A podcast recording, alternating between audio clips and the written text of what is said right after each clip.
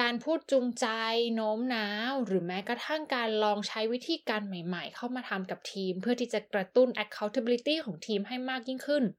หลายครั้งต้องพบกับความท้อแท้นะคะ เพราะสุดท้ายแล้วผลลัพธ์ยังคงเป็นเหมือนเดิม เนื่องจากปัญหาที่แท้จริงไม่ได้ถูกทำความเข้าใจ และได้รับการแก้ไขอย่างถูกต้อง It's time for a cup of culture podcast. Let's grab a cup and sit back. สวัสดีค่ะ ได้เวลาจิบกาแฟคุยกันเรื่องวัฒนธรรมองค์กรกับ A Cup of Culture แล้วนะคะ ขอต้อนรับคุณผู้ฟังเข้าสู่กาแฟแก้วที่ 277 กับจิ๊บนิออนประกิตติพงค์ค่ะ หลายครั้งนะคะที่ถ้าทีมงานทำงานได้ไม่ดีไม่เป็นดั่งใจที่คาดหวัง องค์กรค่ะมักจะมองว่าพนักงานยังขาดความกระตือรือร้น ไม่มีความเอาใจใส่ขาดความรับผิดชอบ รวมไปถึงขาดความรู้สึกเป็นเจ้าของในงาน แต่ในความเป็นจริงค่ะน้อยครั้งมากๆนะคะ ที่สิ่งเหล่านี้จะเกิดขึ้นด้วยความตั้งใจที่จะขี้เกียจของพนักงานเอง หรืออยากที่จะไม่รับผิดชอบงานด้วยความตั้งใจของพนักงานเองค่ะ ในทางกลับกันนะคะ หลายครั้งมากๆ ที่สาเหตุเนี่ยมาจากบทบาทและความรับผิดชอบในงานที่มันไม่ชัดเจน หรือทรัพยากรที่มันมีจำกัดมากๆ หรือกลยุทธ์แผนงานที่ไม่ได้เอื้อต่อการปฏิบัติงานได้จริงได้ง่าย หรือแม้กระทั่งเป้าหมายที่ใช้ไม่ได้จริงค่ะ ซึ่งด้วยสาเหตุต่างๆ เหล่านี้นะคะ การที่เราจะเลือกใช้วิธีการพูดจูงใจ โน้มน้าวหรือกระตุ้นให้พนักงานอยากที่จะลุกขึ้นมาปรับปรุงเปลี่ยนแปลงตัวเอง ลุกขึ้นมากระตือรือร้น อยากที่จะทำงานให้ดีขึ้น มักจะกลายเป็นสิ่งที่ยิ่งทำยิ่งท้อใจมากๆค่ะ เพราะสุดท้ายแล้วผลลัพธ์มันก็จะยังเหมือนเดิม ถ้าหากว่าต้นตอของปัญหาที่แท้จริงยังไม่ได้ถูกมองเห็น และได้รับการแก้ไขอย่างตรงจุดค่ะ ถ้าหากว่าคุณผู้ฟังนะคะ ไม่ว่าจะอยู่ในฐานะผู้นำทีม หรือเป็นสมาชิกคนหนึ่งในทีมค่ะ ต้องการที่จะทำอะไรบางอย่างกับเรื่องนี้นะคะ เพื่อที่จะทำให้การทำงานของทีมมันเป็นไปได้ มีประสิทธิภาพมากขึ้น รู้สึกทำงานกับทีมแล้วมันมันขึ้น สนุกขึ้นทุกคนแบบไปไหนไปการรับผิดชอบกันอย่างเต็มที่นะคะ บทความจาก Harvard Business Review นะคะ ได้ให้คำแนะนำไว้เป็นวิธีการขั้นตอนที่เห็นภาพเป็นฉากๆ อย่างละเอียดเลยค่ะ ไว้ด้วยกัน 4 ขั้นตอน เพื่อที่จะเริ่มต้น แก้ไขปัญหาไปยังสาเหตุที่แท้จริง แล้วก็พัฒนาทีมไปสู่ผลลัพธ์ที่คาดหวังค่ะ สิ่งแรกเลยนะคะ ให้เริ่มสำรวจที่ตัวเองก่อนค่ะ เวลาที่อะไรอะไรมันไม่เป็นดั่งใจนะคะ มันง่ายมากๆเลยค่ะ ที่เราจะกล่าวโทษคนอื่น หรือหาความผิดจากที่ไหนสักแห่งให้กับเรื่องนี้ค่ะ แต่ถ้าหากว่าเราต้องการที่จะแก้ไขปัญหาเรื่องนี้จริง ๆ อยากให้มันดีขึ้นนะคะ ถึงเวลาที่เราอาจจะต้องลองกลับมาทบทวนตัวเองอย่างจริง ๆ จังๆ ค่ะว่า เราเป็นส่วนหนึ่งของสาเหตุของเรื่องนี้หรือเปล่า ไม่ว่าจะโดยตั้งใจหรือไม่ตั้งใจนะคะ แทนที่จะตั้งคำถามไปว่าทำไมพนักงานถึงเป็นแบบนี้ทำไมถึงทำกันแบบนี้ เปลี่ยนมาเป็นการที่ว่ามีการกระทำไหนของเราไหมที่ทำให้การทำงานของทีมมันยากขึ้น หรือตัวเราเนี่ยสามารถทำอะไรที่แตกต่างออกไปจากเดิมได้บ้าง เพื่อให้ผลลัพธ์มันเกิดการเปลี่ยนแปลงไปค่ะ เพื่อที่จะพิจารณาได้ถึงความเป็นไปได้ของสาเหตุที่อาจจะมาจากการสื่อสาร มาจากกระบวนการทำงานหรือสิ่งใดก็ตามที่ส่งผลต่อทีมนะคะ โดยลองทบทวนถึงประเด็นต่อไปนี้ค่ะหนึ่งเลยคือสิ่งที่เราคาดหวังมีความชัดเจนเพียงพอไหม เราชัดไหมว่าจริงๆ แล้วเราอยากได้อะไรนะคะสองเลยค่ะ เราเคยได้ถามไหมคะว่า มีอะไรบ้างที่เราให้ความช่วยเหลือทีมเกี่ยวกับเรื่องนี้ได้บ้าง หรือสามค่ะ เราลองใช้เวลาในการระดมความคิดแล้วก็รีวิวกระบวนการทำงานที่ผ่านมาไหม และสี่คือเราได้ลองวางแผนการทำงานร่วมกับสมาชิกในทีมหรือเปล่า การทบทวนแล้วก็ตระหนักรู้นะคะ หรือเกิด self awareness กับสิ่งที่เกิดขึ้นโดยเฉพาะจากตัวเองอย่างตรงไปตรงมาจริง ๆ แล้วเป็นพื้นฐานสำคัญมากๆสำหรับคนที่เป็นผู้นำนะคะที่จะสะท้อน แล้วก็ยอมรับได้ถึงสิ่งที่มันเกิดขึ้นจริง ๆ ที่มันอาจจะไม่ได้เป็นประโยชน์ต่อการทำงานของทีม แล้วก็เลือกที่จะยอมรับลงมือทำบางอย่างกับมัน เพื่อแก้ไขให้สิ่งเหล่านั้นมันเกิดการเปลี่ยนแปลงไปในทางที่ดีขึ้นค่ะ และขั้นที่2นะคะถึงเวลาสร้างบรรยากาศที่ปลอดภัยเพื่อที่จะทำความเข้าใจถึงที่มาที่ไปค่ะ เมื่อเราได้ทบทวนในส่วนของตัวเองเสร็จเรียบร้อยแล้วนะคะทีนี้ถึงเวลาที่จะเริ่มบทสนทนากับทีมค่ะ เพื่อที่จะทำความเข้าใจให้มันชัดเจน แล้วก็กระจ่างชัดมากยิ่งขึ้น ถึงสาเหตุที่มาที่ไปหรืออุปสรรคที่แท้จริงที่พนักงานกำลังเผชิญอยู่ โดยการที่จะหาโอกาสพูดคุยกับสมาชิกทีมนะคะ การเลือกที่จะใช้วิธีการนัดหมาย ลงวันเวลาที่ชัดเจน และระบุหัวข้อไปในทิศทางของประเด็นความท้าทายที่องค์กรกำลังเผชิญ เป็นวิธีการหนึ่งที่ฟังเผินๆอาจจะรู้สึกว่าเป็นทางการ แต่สิ่งนี้ค่ะจะช่วยส่งความรู้สึกถึงความตั้งใจที่เรามีว่าเราอยากที่จะใช้เวลาเพื่อรับฟังและพูดคุยกับเขาจริง ๆ และที่สำคัญการกำหนดหัวข้อไปในทิศทางประเด็นความท้าทายขององค์กร จะช่วยสร้างบรรยากาศให้เป็นเชิงบวกได้มากขึ้น ตั้งแต่การสื่อสารเริ่มต้น ที่จะรู้สึกว่าลดความรู้สึกว่าจะเป็นการนัดมาเพื่อกล่าวโทษ แต่จะกลายเป็นความรู้สึกว่าเราหรือสมาชิกทีมคนดังกล่าวค่ะ ได้รับการให้เกียรติที่จะมาร่วมพูดคุยและหารือกันในประเด็นนี้ เมื่อบรรยากาศเริ่มต้นมาในทิศทางที่มีความปลอดภัย แล้วก็รู้สึกได้รับการให้เกียรติแล้วนะคะ การเริ่มต้นบทสนทนาให้มุ่งเน้นไปที่การใช้คำถาม เน้นการถามเป็นหลักเพื่อให้เขาได้เล่านะคะ โดยที่เราอาจจะยกถึงสถานการณ์ตัวอย่างที่เพิ่งเกิดขึ้นว่ามันเกิดอะไรขึ้นนะคะและมีอะไรที่เราสามารถที่จะ ช่วยเหลือในเรื่องนี้ได้บ้างไหมนะคะ ตัวอย่างเช่นหากปัญหาคือว่าทีมงานเนี่ยทำงานไม่ตรงกำหนดบ่อยครั้งเราอาจจะถามได้ว่า เราเนี่ยสังเกตเห็นว่าคุณน่าจะต้องการเวลาทำงานเพิ่มเติม เพื่อทำให้งานต่างๆ มันสำเร็จรุร่วงได้ตามกำหนด อาจจะยกตัวอย่างที่เฉพาะเจาะจงเพิ่มเติมค่ะ แล้วก็ถามต่อว่ามีอะไรที่เราสามารถช่วยคุณได้ในเรื่องนี้บ้างไหม เพื่อให้การทำงานมันยังเป็นไปตามกำหนดที่ต้องการ ซึ่งสิ่งสำคัญหลังจากที่เราถามเขาไปแล้วอะค่ะ อย่ารีบใจร้อนในการให้คำแนะนำหรือชี้แนะ หรือบอกวิธีการแก้ไข หรือแม้กระทั่งด่วนตัดสินด้วยการสื่อสารไปว่า แล้วทำไมคุณไม่ทำแบบนี้ล่ะ จริง ๆ แบบนี้ไม่ถูกต้องนะ คุณควรที่จะทำอีกแบบหนึ่งมากกว่า หรืออะไรก็ตามนะคะ ถึงแม้ว่าสิ่งคำพูดเหล่านี้มันอาจจะออกมาด้วยความเจตนาดีตั้งใจจริง แต่ให้เตือนตัวเองไว้ย้ำๆเสมอเลยค่ะว่าการนัดหมายในครั้งนี้ เรายังไม่ต้องรีบแก้ไข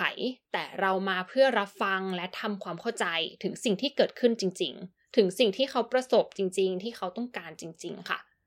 แล้วคุณก็อาจจะพบว่าพวกเขาไม่ได้ขี้เกียจ พวกเขาไม่ได้พึ่งพาไม่ได้ แต่เป้าหมายที่ไม่ชัดเจนเพียงพอเนี่ยทำให้เขาจัดลำดับความสำคัญของงานได้ไม่ถูกต้อง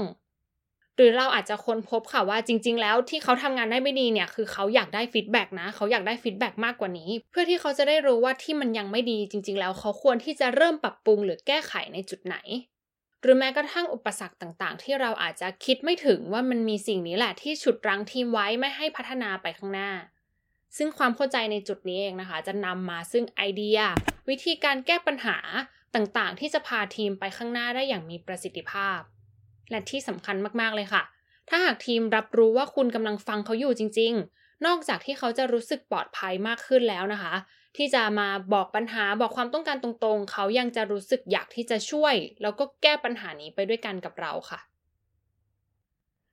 และในขั้นตอนที่ 3 ค่ะ คือการทำให้ทุกอย่างชัดเจน เข้าใจตรงกันแล้วก็เป็นไปได้จริงร่วมกันกับทีมค่ะเมื่อเราระบุปัญหาที่แท้จริงได้อย่างชัดเจนแล้วนะคะ ถึงเวลาที่จะ พูดคุยถึงความตั้งใจของเรากับทีมและสมาชิกในทีมค่ะ เพื่อที่จะหาวิธีการแก้ปัญหาร่วมกันได้อย่างมีประสิทธิภาพ โดยที่เรามั่นใจว่าตอนนี้ทุกคนทั้งทีม เห็นภาพแล้วก็เข้าใจประเด็นปัญหาที่เกิดขึ้นอย่างตรงกัน ไปจนถึงว่าเราจะรับมือแล้วก็แก้ไขเรื่องนี้ได้อย่างไร อะไรคือภาพความสำเร็จที่ทั้งทีมคาดหวัง มีอะไรที่ต้องเกิดขึ้นบ้าง รับผิดชอบโดยใครใช้ระยะเวลาเท่าไหร่ เพื่อที่จะทำให้สิ่งเหล่านี้สำเร็จ ซึ่งลำดับในการสื่อสารพูดคุยค่ะ จริงๆ เป็นเหมือนเรื่องเล็ก ๆ น้อยๆ แต่มีความสำคัญมากๆ ที่จะส่งผลต่อความรู้สึกและก็ความเข้าใจของผู้ฟังค่ะ จุดเริ่มต้นที่ดีมากๆนะคะ คือการเช็คให้ชัวร์ก่อน ด้วยการเริ่มทบทวนถึงข้อมูลที่เราได้รับมาจากทีม ว่านี่คือสิ่งที่เราได้รับมาแล้วนี่ก็คือความเข้าใจของเรา เพื่อที่จะเช็คกับทีมค่ะว่า เราเข้าใจตรงกันแล้วก็ถูกต้องจริง ๆ ใช่ไหม ถ้าถูกต้องและตรงกันแล้วนะคะ จากนั้นค่อยเริ่มแชร์ความรู้สึกที่คุณมีต่อเรื่องนี้ค่ะว่า ประเด็นปัญหาตอนนี้มันเกิดปัญหายังไง แล้วมันส่งผลกระทบต่อตัวคุณและการทำงานของคุณยังไงนะคะ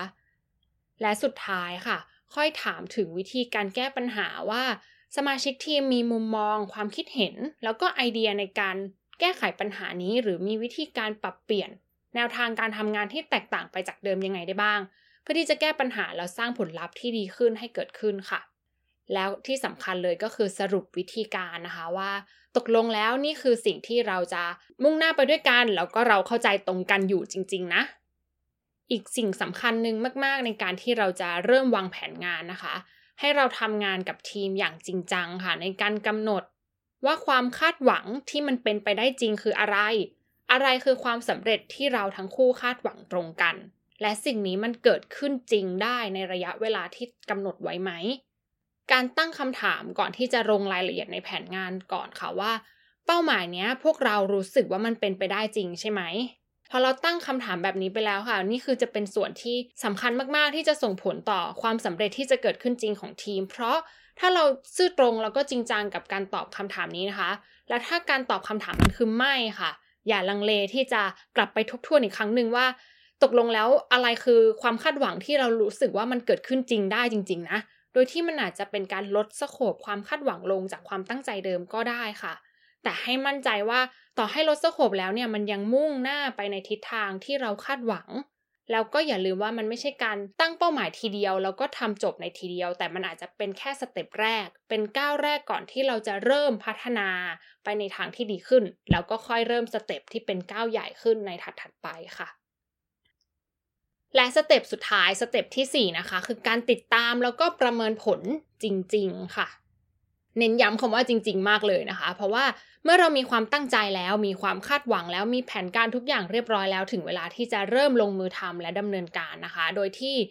การติดตามผลความคืบหน้า แล้วก็ผลลัพธ์ที่เกิดขึ้นอย่างต่อเนื่อง จะสำคัญมากๆนะคะ ถ้าหากว่าในระหว่างที่เราดำเนินการไปแล้วเราค้นพบบางอย่างที่มันอาจจะไม่สอดคล้องกับแผนการ หรือมีบางคำถามเกิดขึ้นระหว่างที่เริ่มทำบางอย่างไปนะคะ อย่าละเลยคำถามเหล่านั้นค่ะ แต่ให้พิจารณาอย่างรอบคอบมากๆว่า มีอะไรที่หลังจากที่เราเริ่มดำเนินการไปแล้ว เราเห็นบางอย่างมันชัดเจนขึ้นคำถามเหล่านั้นที่เกิดขึ้นมาค่ะควรเอาเข้ามาพิจารณาว่า เอ๊ะ มันมีอะไรที่เราควรที่จะปรับเปลี่ยนไปจากแผนเดิมไหมนะคะ อย่าติดกับดักนะคะ ที่จะมุ่งมั่นทำตามแผนการ โดยที่ละเลยคำถามเหล่านี้ไม่ได้หยิบมาประกอบการพิจารณาค่ะ อีกตัวช่วยสำคัญหนึ่งที่จะช่วยให้การดำเนินการมันมีประสิทธิภาพ แล้วก็ได้รับการติดตามและประเมินผลจริง ๆ นะคะ ทั้งทีมก็คือการเลือกว่า เราจะใช้เครื่องมืออะไรในการสื่อสารอัปเดตระหว่างดำเนินการบ้าง ตัวอย่างเช่นนะคะ เราเลือกที่จะใช้โปรเจกต์แพนนะคะ สร้างขึ้นมาเลย แล้วก็ทำให้ทั้งทีม เห็นภาพรวมเห็นภาพใหญ่ตรงกัน เห็นกรอบระยะเวลากำหนดการ แล้วก็เป้าหมายหลักของเราอย่างตลอดเวลาค่ะ หรือเลือกที่จะใช้การสร้างแล้วก็แชร์เช็คลิสต์นะคะ เพื่อจัดระเบียบให้งานต่างๆ มันถูกดำเนินไปอย่างเป็นระบบที่เห็นภาพตรงกันค่ะ หรือการเลือกใช้ weekly meeting สำหรับการอัปเดตงาน เพื่อที่จะเช็คความคืบหน้าและ alignment ของทีมที่ยังตรงกันอยู่ค่ะ หรือการกำหนด regular progress check in นะคะ เพื่อที่จะ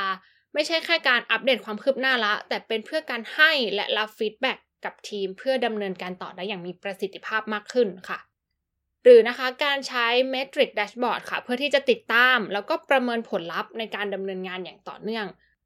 ซึ่งเครื่องมือต่างๆ เหล่านี้นะคะ ก็จะช่วยให้การดำเนินงานเนี่ยถูกตรวจสอบพูดคุย แล้วก็อัปเดตเรื่อยๆ ว่า อะไรที่กำลังเป็นไปด้วยดี อะไรที่เริ่มไม่ใช่แล้วนะคะ ตลอดการดำเนินงานให้ไปสู่ผลลัพธ์ที่คาดหวังค่ะ และนี่ก็เป็นสเต็ปทั้ง 4 ขั้นตอนนะคะ เพื่อที่จะสร้าง accountability ของทีมให้แข็งแกร่งขึ้นได้จริง ๆ จากการแก้ปัญหาที่ตรงจุดค่ะ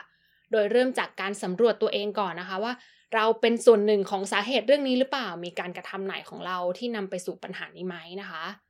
และอันที่ 2 ให้สร้างบรรยากาศที่ปลอดภัย เพื่อเริ่มพูดคุยกับทีมในการทำความเข้าใจปัญหาที่แท้จริงค่ะ และ 3 คือการวางแผนกำหนดเป้าหมายทุกอย่างให้ชัดเจนเข้าใจตรงกันและทำได้จริง และ 4 เลยก็คือดำเนินการโดยที่ติดตามผลอย่างต่อเนื่องอย่างมีประสิทธิภาพเพื่อมุ่งสู่ผลลัพธ์ที่ทั้งทีมคาดหวังค่ะ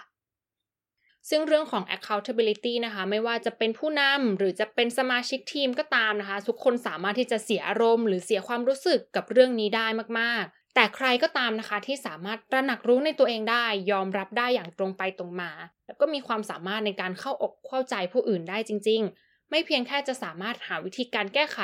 ที่มีประสิทธิภาพได้อย่างตรงจุดเท่านั้น แต่จะสามารถสร้างทีมที่จะลุยแก้ปัญหาของทีมด้วยกันเองเนี่ยแหละไปด้วยกันอย่างแข็งแรงค่ะ